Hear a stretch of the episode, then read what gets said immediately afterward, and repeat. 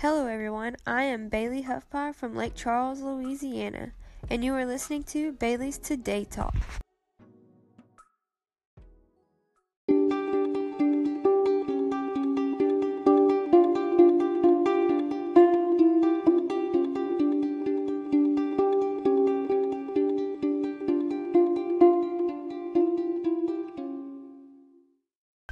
Today's talk is for the business people. Maybe you work in an office with a dress code, or you have a business you are trying to make a dress code for. I'm going to talk about the pros and cons of dress code in a workplace.